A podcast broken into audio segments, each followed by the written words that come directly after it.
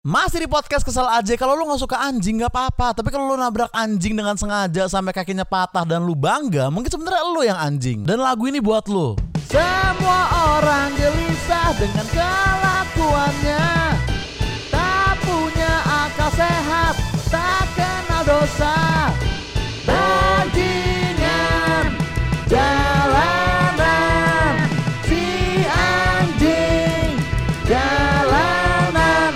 goblok lo asli.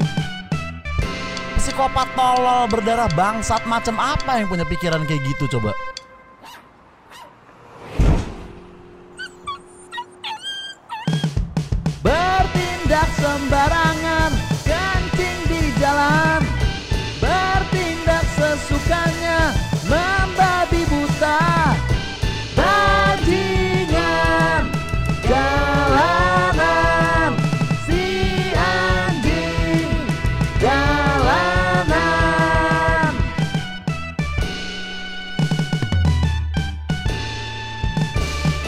apa isi otaknya psycho-psycho kayak gini kalau lagi ngelakuin aksinya? Ya dia jahat sih, cuman gue rasa lebih ke goblok dah. Dia kira dia lagi ngelakuin kebenaran gitu. Mungkin dia mikir, wah sungguh pahala besar yang kuhasilkan hari ini. Malaikat akan mencatat partisipasiku dalam memusnahkan hewan-hewan haram dengan sengaja. Dan anjing yang normal itu sekarang pincang.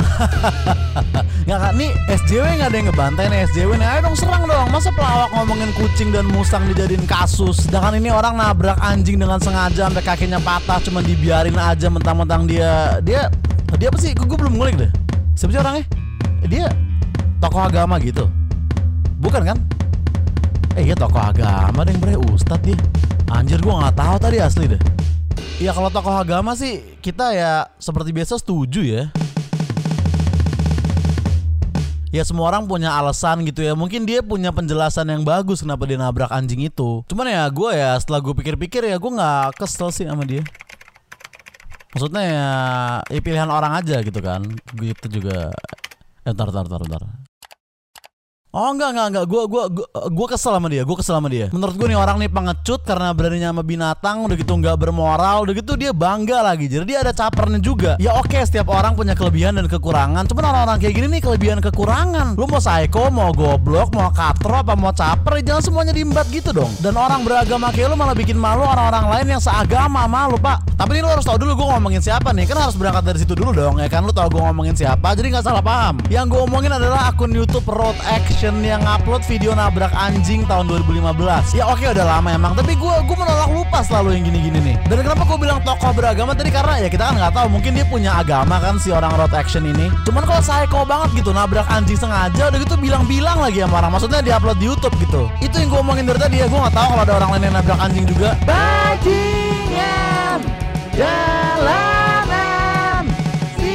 anjing. Eh tokoh beragama sorry maksud gue akun YouTube Protection dan psycho gitu lah malu-maluin agama lu goblok